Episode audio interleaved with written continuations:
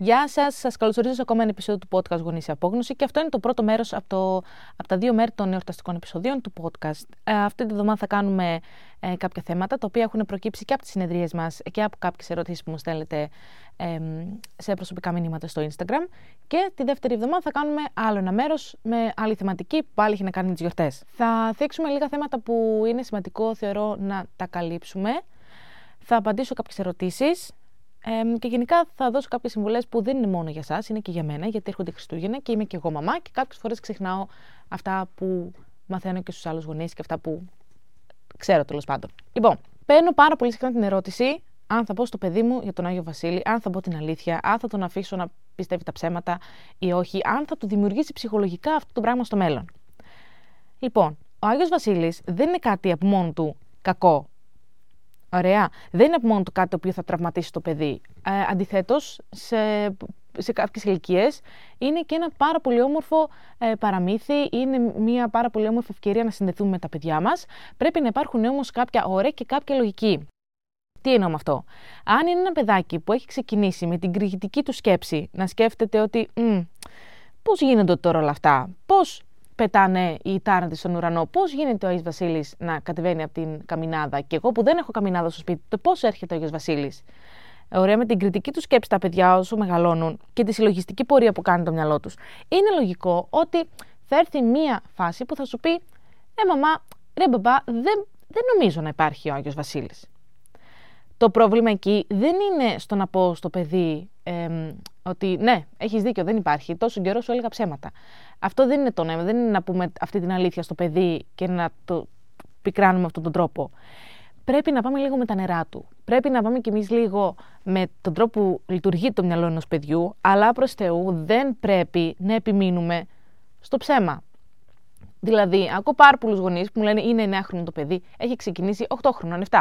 Έχει ξεκινήσει να ρωτάει ε, για τον Άγιο Βασίλη και έχει ξεκινήσει να μου λέει ότι δεν το πολύ πιστεύει. Πώς γίνεται αυτό το πράγμα; Και εγώ επιμένω. Εγώ επιμένω ότι ναι, υπάρχει ο Βασίλης και προσπαθώ να βγάλω ιστορίες. Μα αυτό το πράγμα ακριβώς είναι αυτό που λέμε ότι κάποιες φορές λέμε ότι κλονίζεται η εμπιστοσύνη γονέα παιδιού με την ιστορία του Αγίου Βασίλη.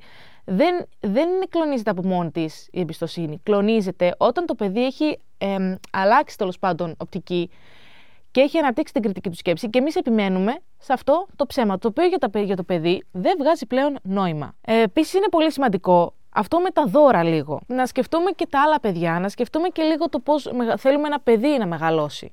Αν ξέρει το παιδί ότι όλα μου τα δώρα κάτω από το δέντρο είναι από τον Άγιο Βασίλη και μετά πάει στο σχολείο και μιλήσει με τα άλλα παιδιά και υπάρχει ένα παιδάκι τέλος πάντων που οι γονείς του για τους χύψη λόγους δεν κατάφεραν να του πάρουν όλα αυτά τα δώρα ή καθόλου δώρα. Εκεί αν το έχουμε ενθαρρύνει τόσο πολύ την ιστορία του. Ο Άγιος Βασίλης φέρνει δώρα μόνο στα καλά παιδάκια και δεν φέρνει δώρα στα παιδάκια που είναι άταχτα ή στα παιδάκια που είναι κακά, που δεν υπάρχουν κακά παιδάκια, θα το ξαναπούμε. Τότε πάρα πολύ εύκολα ένα παιδί το οποίο έχουμε μάθει ότι ο Άγιος Βασίλης φέρνει δώρα μόνο στα καλά παιδάκια, πάρα πολύ εύκολα μπορεί να το πει αυτός σε ένα άλλο παιδί και να το πληγώσει. Δεν είναι αλήθεια αυτό το πράγμα. Εγώ είμαι πάρα πολύ υπέρ του να εξηγούμε στα παιδιά ότι ξέρεις, τα δώρα που ζητάς, και αυτά. Τα φέρνει ο μπαμπάς, η μαμά, ο παππούς, η γιαγιά, ο θείος, η θεία, τα ξατέλφια, οι, οι φίλοι μας τέλος πάντων.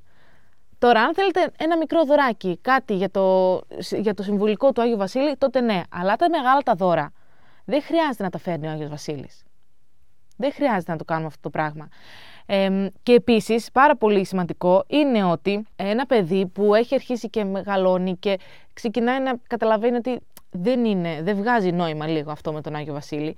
Είναι και πάλι σημαντικό να του ενθαρρύνουμε την κριτική του σκέψη και από μόνοι μας. Δηλαδή ότι, ναι, okay, υπήρξε όμως αυτός ο Άγιος. Είναι ένας Άγιος που έκανε φιλανθρωπίες, είναι ένας Άγιος που βοηθούσε πάρα πολύ και αυτό το πνεύμα συνεχίζουμε και τώρα εμείς, το 2023.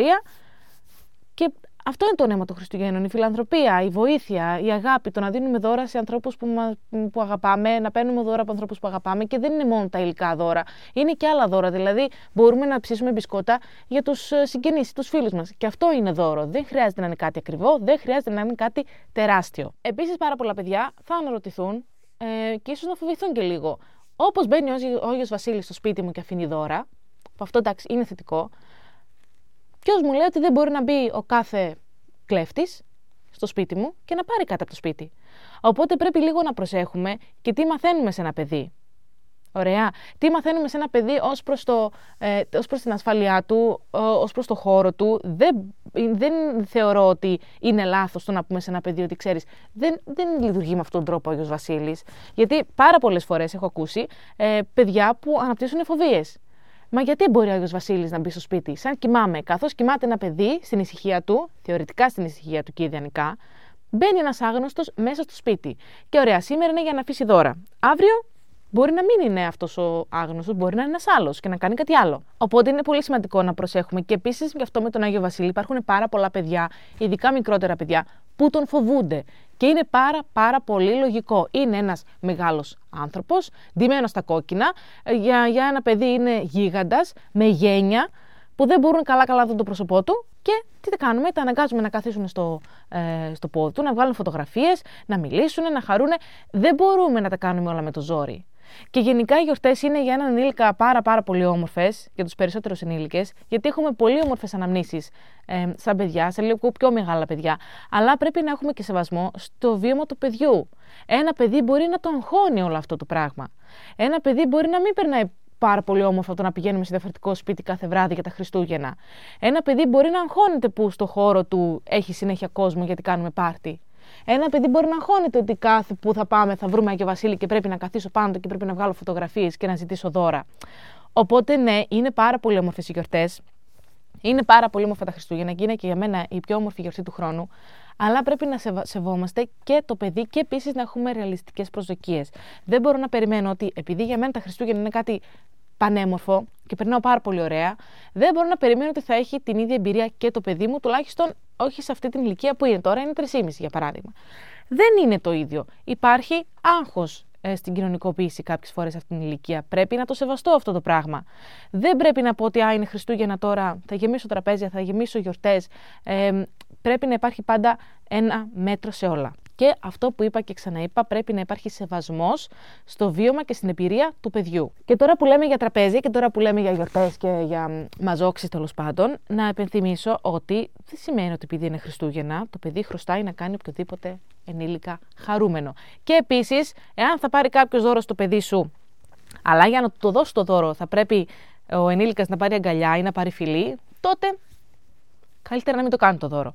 Τότε είναι δώρο άδωρο δεν αναγκάζουμε παιδιά ποτέ να φιλήσουν ή να αγκαλιάσουν συγγενείς, ό,τι και αν τους έχουν πάρει. Και φυσικά δεν χρησιμοποιούμε τα δώρα του παιδιού σαν χειραγώγηση. Και αυτό το βλέπω και από γονείς.